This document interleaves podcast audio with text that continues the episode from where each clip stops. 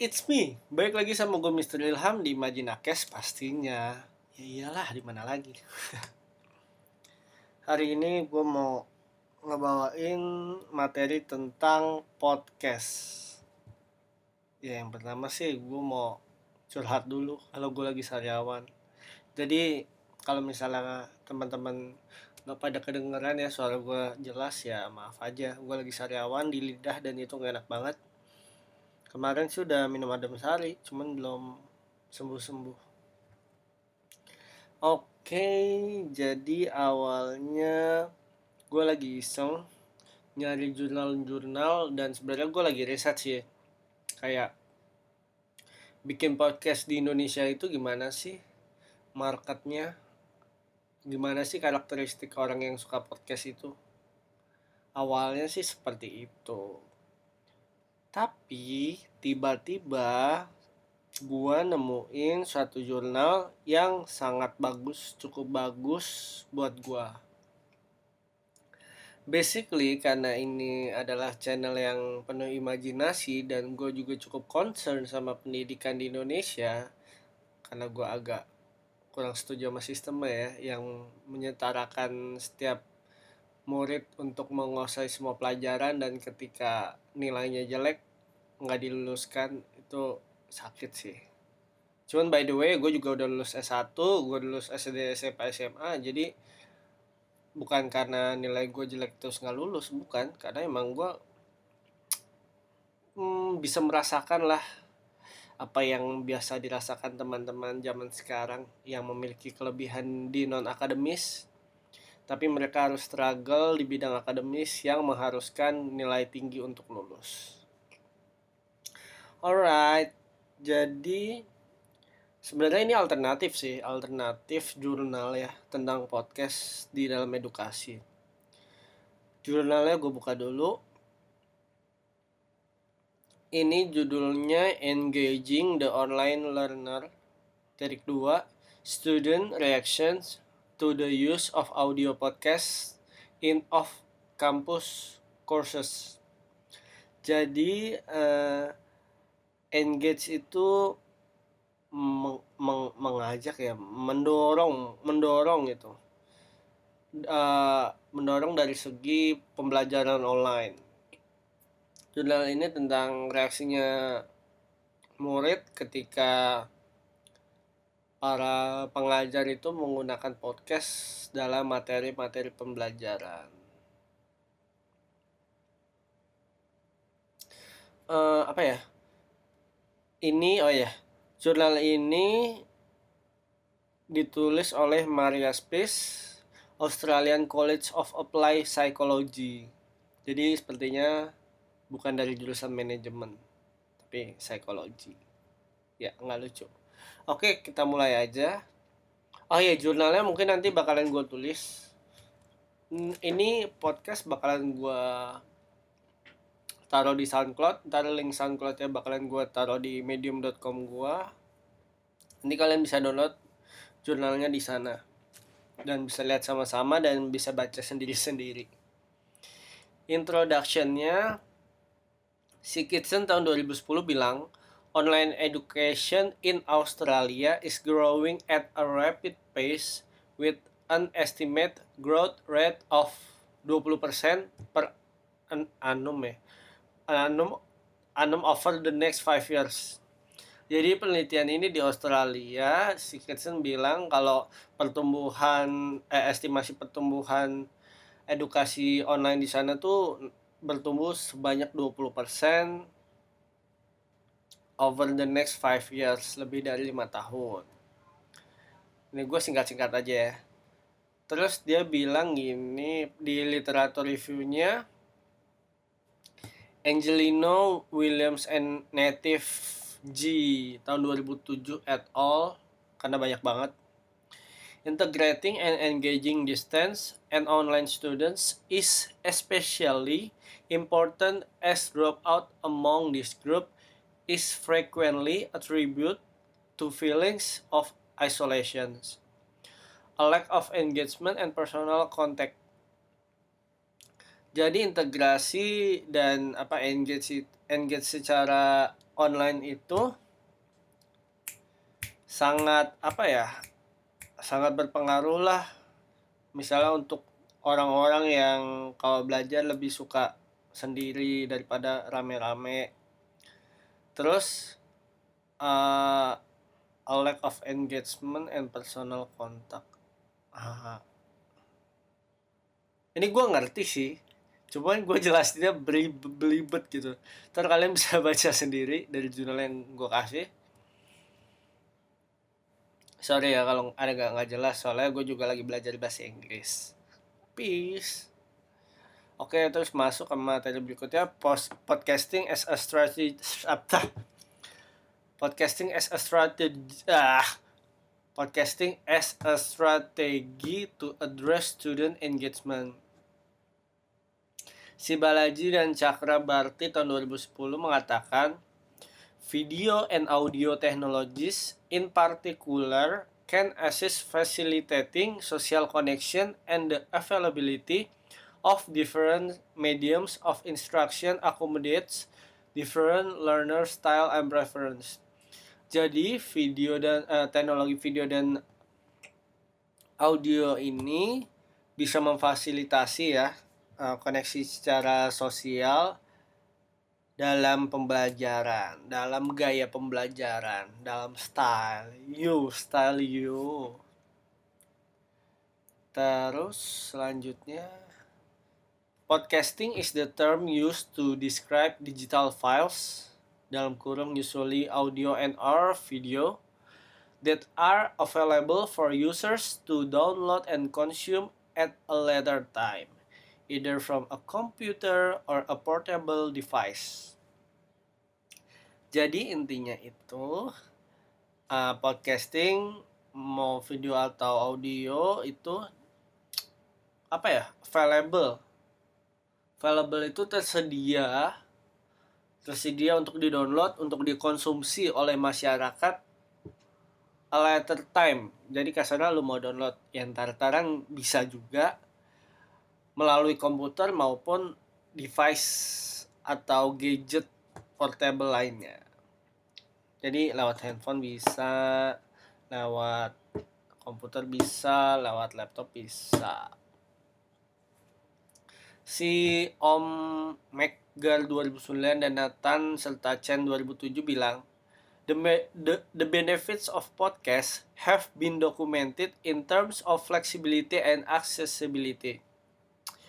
Ini sih benar banget. Dia bilang benefit podcast itu benefit dokumentasi podcast itu mudah fleksibel dan uh, mudah digunakan fleksibel dan akses mudah digunakan. Mudah diakses mudah di download ya tadi yang gue bilang download bisa di mana aja. Terus ini ada lokal konten ada met metodenya. Uh, ah, gue lupa ya ini di di the pilot terus apa uh, oh uh, jadi respondennya itu sampelnya itu 620 murid di Australia nah langsung ke resultnya aja langsung ke hasilnya aja biar nggak lama. Jadi di dalam resultnya resultnya itu ada table-table. Ya kalian bisa lihat sendiri. Makanya gue saranin kalau misalnya dengerin podcast gue ini kali ini sambil buka jurnal. Di tab tabel pertama bilang the majority of students indicate that they would like podcast to be used to explain complex concepts sebesar 80%, provide guidance around assessment sebesar 83%, and to add information related to the content 82%. Jadi ya student yang pertama bilang 80%-nya itu podcast sangat berguna untuk menjelaskan konsep-konsep eh kok konsep kon ya konsep-konsep yang kompleks, yang ribet, yang rempong, yang pusing banget itu berguna banget lewat podcast. Dari materi pelajaran ya bisa berupa akademis dan non akademis. Terus provide guidance around assessment. Jadi dia bisa menjadi assist asisten atau petunjuk bagi tugas-tugas yang sedang kita kerjakan dan to add information related to the content. Jadi menambah informasi baru yang relate yang apa ya yang berhubungan dengan konten. Misalnya nih karena gue orang ekonomi manajemen misalnya ngomongin tentang uang. Di dalam podcast podcastnya uang ngomongin tentang teknologi. Nah itu teknologi itu yang relate sama uang yang berhubungan. Dan kita bisa mencari teori-teori tentang teknologi yang berhubungan dengan uang. Mungkin seperti itu ya. Ya kalau beda pendapat ya udah. Next. Table 3 shows that 66 students dalam kurung 93% agreed or strongly agreed that they felt more connected to their educator through the provision of audio podcast and 68 students 68 dalam kurung 96% indicated that audio podcasts ah, audio podcast made their learning experience more personal jadi 93% dari responden kok 620 jadi 66. Ya, gue nggak ngerti sih dia. Pokoknya sesuai data 93% karena gue nggak baca metodenya, cuman skip-skip doang. 93%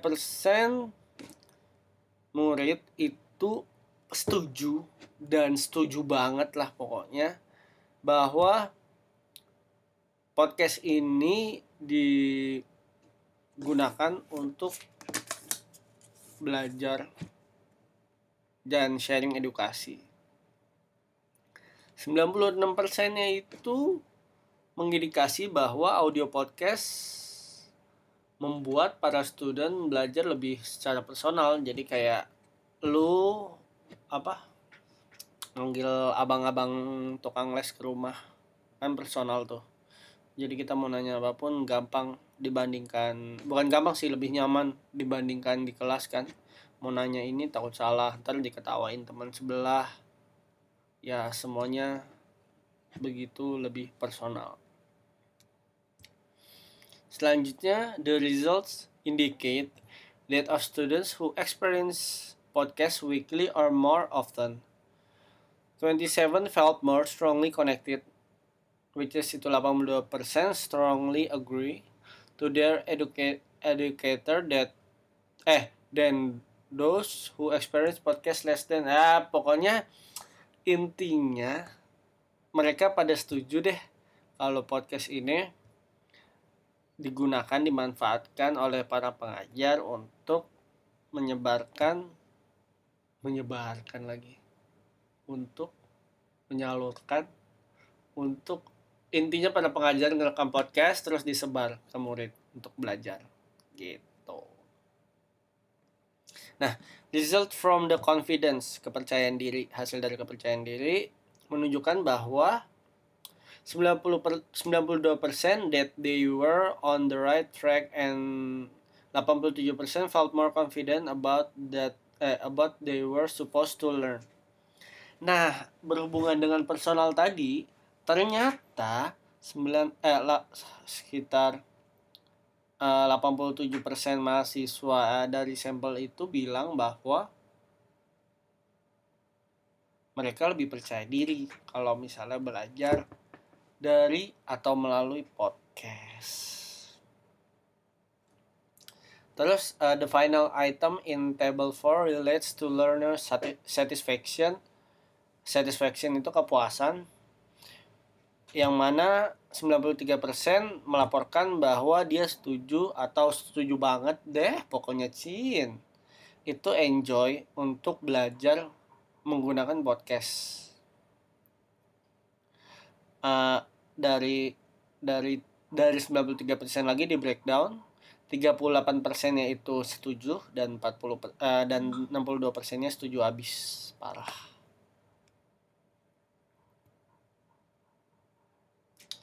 uh, kesimpulannya atau bagian dis discussionnya adalah mirroring findings in the literature si Bollinger et al. tahun 2010 McGar 2009 Taylor dan Clark 2010 dia mengatakan bahwa hasil dari studi ini mengindikasi bahwa majority atau kalau apa sih?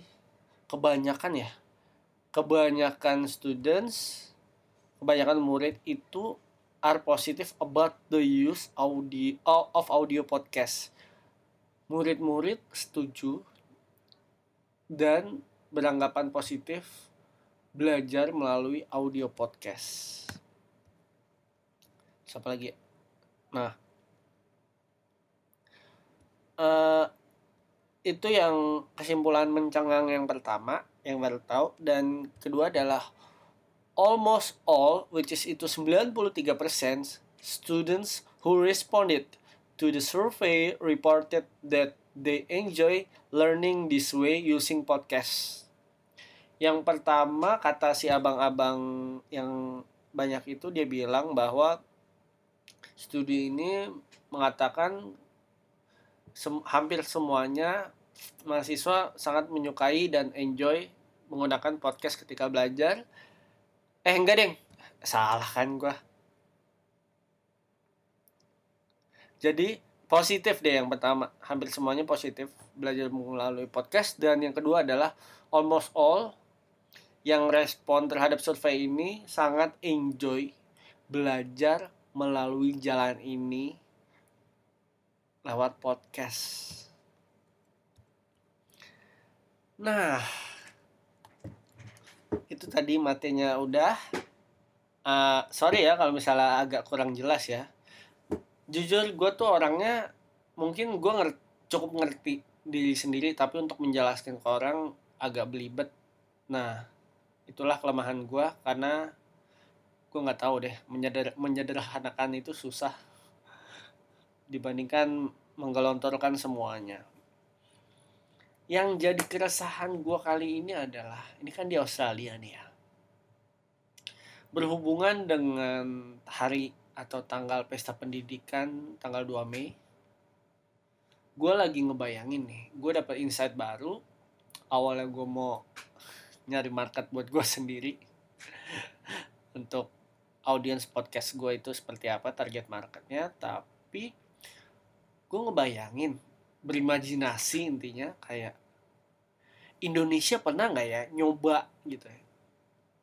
Nyoba podcast nyoba guru-gurunya atau dosen atau guru SD SMP SMA itu memanfaatkan podcast buat belajar. Eh bukan buat belajar buat ngulas materi kuliah atau SMA atau SMP dan abis itu di-share kepada murid-muridnya. Jujur, gue dulu pernah pernah dikasih uh, video materi dari dosen juga, tapi sayangnya itu video orang luar negeri kayak gitu. Berhubungan dengan generasi Y, net generation atau generasi yang biasa disebut yang lagi eksis-eksisnya di Indonesia itu adalah generasi millennials beberapa jurnal mengatakan bahwa generasi millennials itu emang udah lahir di bidang teknologi. Dan jeleknya bukan jeleknya sih generasi millennials itu nggak mau yang ribet-ribet pengennya yang simple nah insight gue adalah coba deh belajar nggak cuman di kelas doang yang menurut gue itu boring tapi belajar bisa melalui podcast. Jadi intinya gini ini simpel banget nih misalnya para pengajar teman-teman ada yang para pengajar nih. Misalnya bapak atau ibu guru atau ibu dosen ada yang mendengarkan podcast saya langsung sopan gitu. Sebenarnya langkahnya mudah aja sih. Uh, gue agak formal ya ngomongnya. Takutnya ada yang denger kan yang om-om tante-tante dan bapak-bapak bapak ibu-ibu generasi X dan baby boomer. Gini pak. Bu uh, sebenarnya gampang banget. Bapak ibu tinggal bikin akun misalnya udah ada ya gmail.com atau hotmail atau yahoo bikin email di soundcloud.com atau apa pun itu. Habis itu diintegrasikan ke iTunes ya sebenarnya dari SoundCloud aja sih bisa ya. Terus di share linknya kepada murid-murid bapak atau ibu atau kakak atau mbak atau mas. Cuman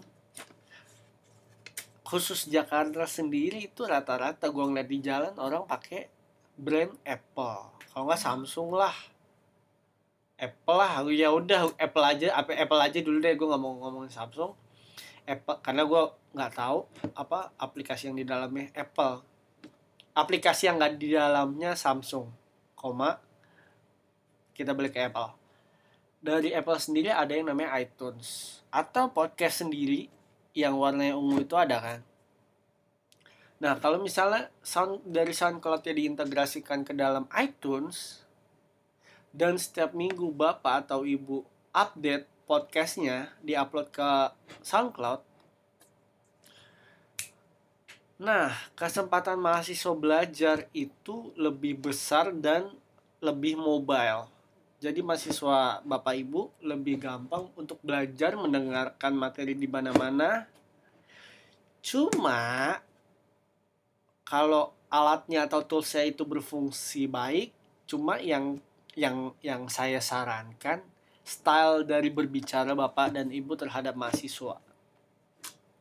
Karena jujur saya aja kalau misalnya dengerin dosen nih yang flat banget yang nggak ada komedi-komedi atau kasarnya ngomongin peristiwa yang relate saat ini tuh bosen banget. Serius bosen banget. Kayak mendingan gue di rumah deh daripada gue di sini cuman ngantuk doang. Atau gue di sini mendingan gue ketemu teman-teman gue terus hang out terus pulang. Daripada ngomongin uh, materi dosen tapi ya dosennya kaku. Udah kaku cuman nge-translate dari slide bahasa Inggris ke bahasa Indonesia.